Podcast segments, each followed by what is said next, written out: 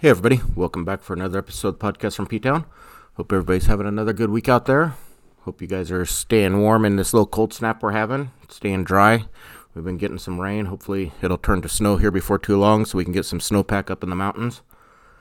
Uh, looking back at the news this week, not a whole lot of news that I really care to uh, talk about that much. The probably the biggest news that everybody is talking about all the time is that the Eagles won the, their game this weekend against the Denver Broncos. That was uh, they didn't really blow them away, but they, they had a pretty uh pretty good win over them. So that was good to see.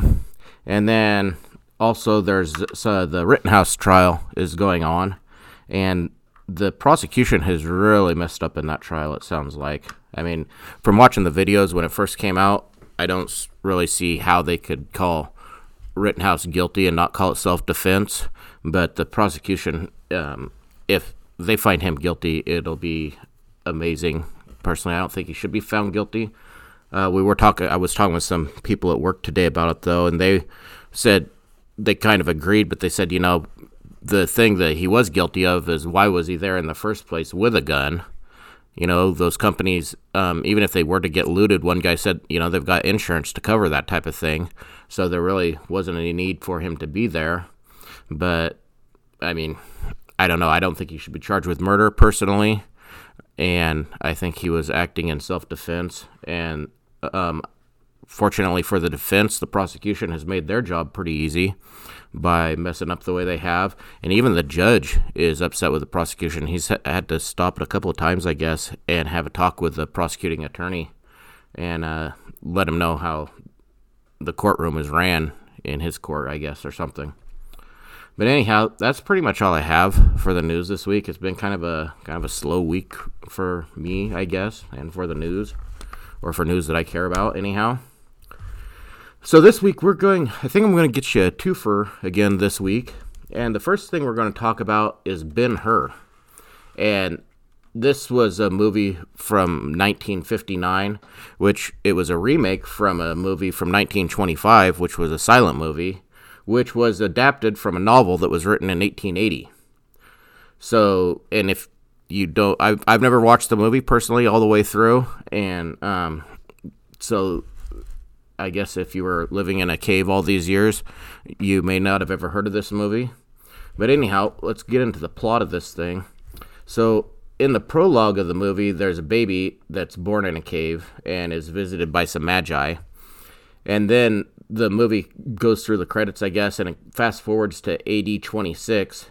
And now the main character is a wealthy prince and a merchant in Jerusalem, which I'm not sure how he became a prince, since he was probably the ba- they allude that he was probably the baby in the cave. But anyhow, he uh, he lives with his mom, and her name is Miriam, and he lives with his sister named Terza. And not sure where his dad is. He never really comes up in the movie. He's probably dead somewhere. But they have a slave named uh, Simonides. And he shows up with his daughter, Esther. And Ben-Hur and Esther, they hadn't seen each other since they were children. And they end up falling in love and are betrothed to one another, which betrothed is just a fancy word for engaged. And then Ben-Hur's childhood friend shows up. And this guy, he's named Masala. And he's the commander of the fortress at Antonia, or the fortress of Antonia. And this was a fortress that was built by Herod the Great to protect the Second Temple, and it was named after Mark Antony. But anyhow, Masala, he's all about Rome and their imperial power, uh, while Ben-Hur, he cares about the Jewish people and their freedom. So they can't come to an agreement on their differences, and Masala gives him an ultimatum that he needs to hand over any potential rebels to the Roman authorities. So then it... From that, then it jumps up to a, uh, they're having a parade for the new governor, and while the parade is going by, some loose tiles fall from Ben-Hur's house, and it scares the governor's horse, and he gets bucked off. And Masala, he knows this is an accident, but seeing how he kind of holds a grudge against Ben-Hur at the time, he sends him to the galleys, and his he has his mom and his sister put into prison. And so basically, this makes him a sl- slave on a ship, and he ends up having to row, so he goes from being a rich merchant to uh, being a slave on a ship. And their slave, Simonides, he confronts Masala about it, about this, and he's also ends up being in prison. And so at this point, Ben-Hur, he vows revenge on him for, you know, all the atrocities that he's doing to his family and his friends and whatnot. So they're marching them to the galleys, and they stop in Nazareth to water the horses. And Ben-Hur, he's begging for water to get himself some water. And the commander, he denies him to have any water, and Ben-Hur ends up, ends up collapsing. But then Jesus comes by and gives him water and revives him. And the, all the ties into the biblical accounts and stuff, it's just, it's all fiction. Nothing of this is uh, true. But anyhow, he revives him. So he spends three years as a slave, and then he's appointed to work on the Roman flagship. And this was like the main ship in the Roman fleet.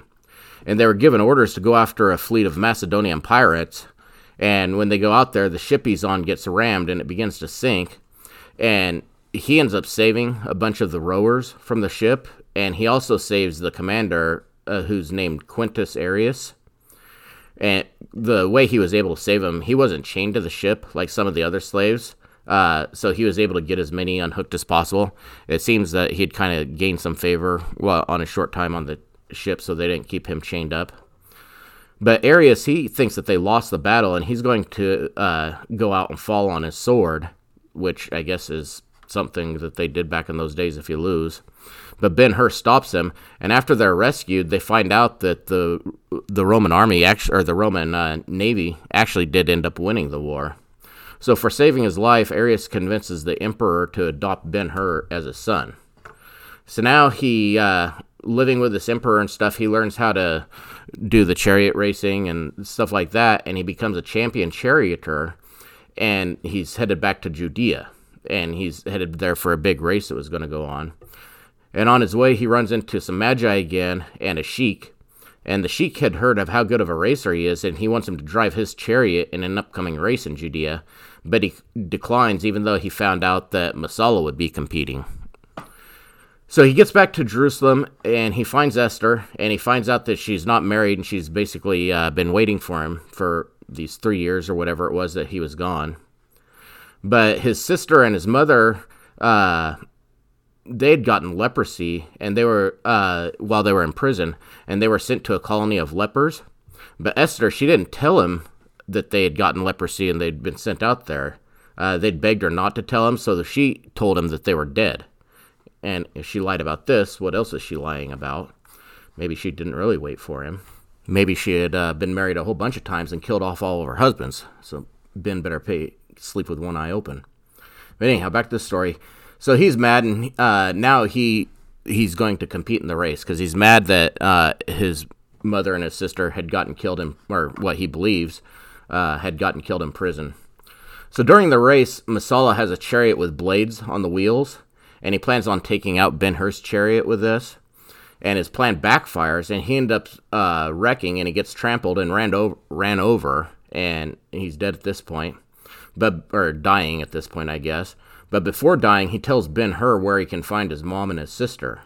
And I bet it was a long, quiet walk back to the house for him and Esther, after he'd been going along all this time with her fantasy story of her, them being dead.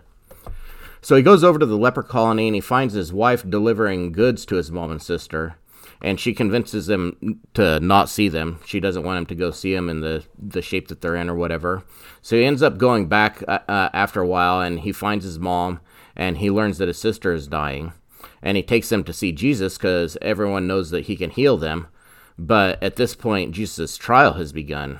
And Jesus is carrying his cross through the streets, and he falls down, and Ben-Hur realizes that he had given him water years before, so he returns the favor. So he watches uh, the crucifixion of Jesus and Miriam and Terza, uh, or he watches the crucifixion of Jesus, and Miriam and Terza are miraculously healed. If you can't tell, I read this from a script, by the way. This doesn't all just come off the top of my head. So... now, you don't have to watch the show. I pretty much laid it all out for you. Um, like I said, it is a big fiction story, those stories about Jesus, although he was crucified and he had to carry his own cross and all that stuff, uh, really was true, but most of uh, everything in here is fake.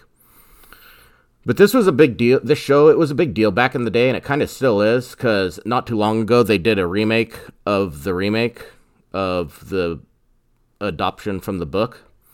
But the initial cost for this uh, movie was re- estimated around seven million dollars to produce. Um, and it, but it did end up costing around fifteen point one seven five million dollars, which made it the most expensive film up to the time. It was put out by M G M and actually saved the company from financial ruin. They were headed into some pretty dire straits, probably from over exceeding their budget by eight million dollars. But the movie gained enough money that it saved that company from uh, from having to file bankruptcy. And I'm not going to go into the director and the sound score and all that stuff uh, that went along with this show. There was a whole bunch of stuff about who directed it and all that other stuff. But they did, uh, while they were going through this movie and making this, they did have about uh, twelve versions of the script to cut down from the five hundred fifty page novel. Uh, they needed to cut it down into something that could be made into movie length. And the final script ended up being about two hundred thirty pages. They also, while they were making this movie, they had fifty thousand people that would be extras in the show, uh, all in and around Rome. Uh, they needed them, you know, for extras for people to show up at the races and things like that. But there were only uh, three hundred sixty-five people that actually had speaking parts in the movie. And like one of the other movies we covered, Charlton Heston wasn't the first person to be thought of for the role.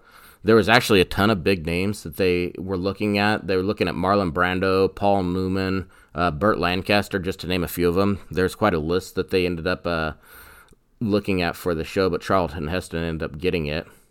And additionally, the arena where the chariot races were held, it covered eighteen acres, and it was the largest film set ever built at the time. And it took about a th- or it took a thousand workers about a year to actually uh, create the whole chariot race place. And through the uh, making of the show, they ended up buying seventy-eight horses that all had to be trained, and uh, they had to be get, gotten into peak physical condition because obviously the races were a real part of the show. And the horses, they said, were either Andalusian or Lipizzaners, or Lipizzans, I guess. So once they were ready to release the film, uh, they ended up having a huge marketing campaign, kind of like uh, the Davy Crockett show that we had talked about earlier. They made children's tricycles in the shape of chariots. They came out with a perfume that probably smelled like dirt and horse shit. Uh, they also made ties, uh, all sorts of things that they could use to market this movie, pretty much anything they could think of. They made uh, Ben-Hur and Ben-Him towel sets for the show. But it all started to pay off, all the marketing and everything, and in the initial release, it made thirty-three point six million dollars in North American theater rentals. It made seventy-four point seven million dollars in box office sales, and outside the U S, it was around thirty-two million dollars in rentals and seventy-two million dollars in sales. And it was the fastest and highest-grossing film of nineteen fifty-nine. It ended up being nominated for twelve Academy Awards, and it won eleven of them, and it also won three Golden Globe Awards. And to finish this off, the um, movie, it was kind of an international success, obviously making that much worldwide, but it was banned in China because, remember that human trash heap uh, Mao Zedong that was running around over there? He said it had propaganda of superstitious beliefs, namely Christianity. And also, um, not in this filming of it, but in the nineteen twenty-five filming, up to one hundred fifty horses were killed while they were doing the filming. And that's pretty much, I'll leave you on that happy note, since we pretty much end most everything with death. Um, we are going to jump right into the next part of the song, which is uh, just entitled Space Monkey. And on this one, uh, it's obviously about the monkeys that were sent into space. Um, so uh, sending living animals it had, uh, up into space, it actually started in nineteen forty-eight. It wasn't until nineteen sixty-one that a human actually went into space. So they've been sending animals up there uh, quite a bit on test runs, I guess you might want to call it. But in nineteen fifty-nine, there were two monkeys that actually went into space for a fifteen-minute flight, and they ended up returning alive. And their names were Abel, which was a rhesus monkey, and Miss Baker, which was a squirrel monkey.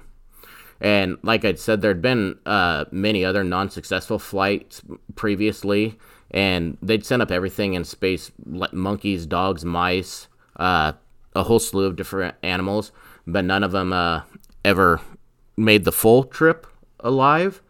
Quite a few of the animals actually survived. The initial part of the trip was the part about getting into space, but coming back to Earth and landing successfully was the hard part.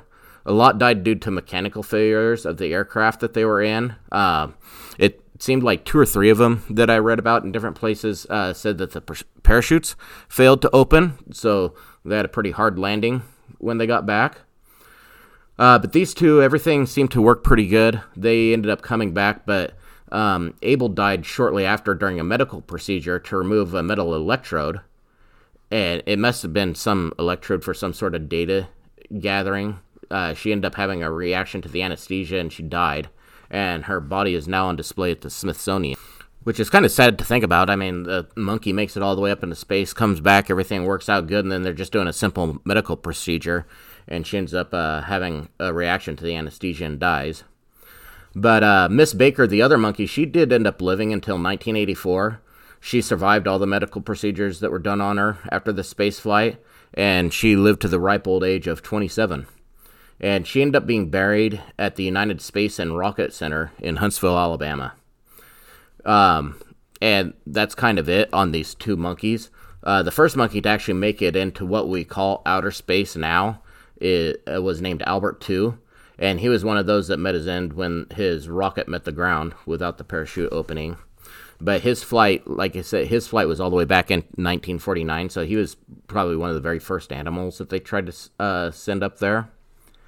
And personally, you know, I'm not really an animal rights activist, but if you get bored, you should look at the contraptions that they have on these monkeys when they send them off. Uh, I know they want to measure and record the data and things, but uh, they because they didn't know if the monkey was going to make it back or not. But they should just let them go out a, go out with a bang. You know, let them run around the cockpit and uh, push all the buttons and let the cards fall. Let the cards fall. Where they may, because like I said, a lot of the monkeys didn't make it out alive, and they should have been able to enjoy their last uh last little bit while they had a chance. So anyhow, that's pretty much it for these two episodes. Uh we're gonna come back, um hopefully. I think next week is going to be a pretty bit uh longer one. There's kind of a lot that uh ties into that one, but then again, I go through these rather quickly, so uh maybe not. You'll just have to come back next week and find out. But until then, go out there and uh, follow me on Facebook at the Podcast from P-Town Facebook group. Or you can follow me on Instagram at P-Town Podcast. Or you can send me an email at p town podcast seven four at gmail dot com. That's it for this one. We will see you guys on the next one. Thanks a lot.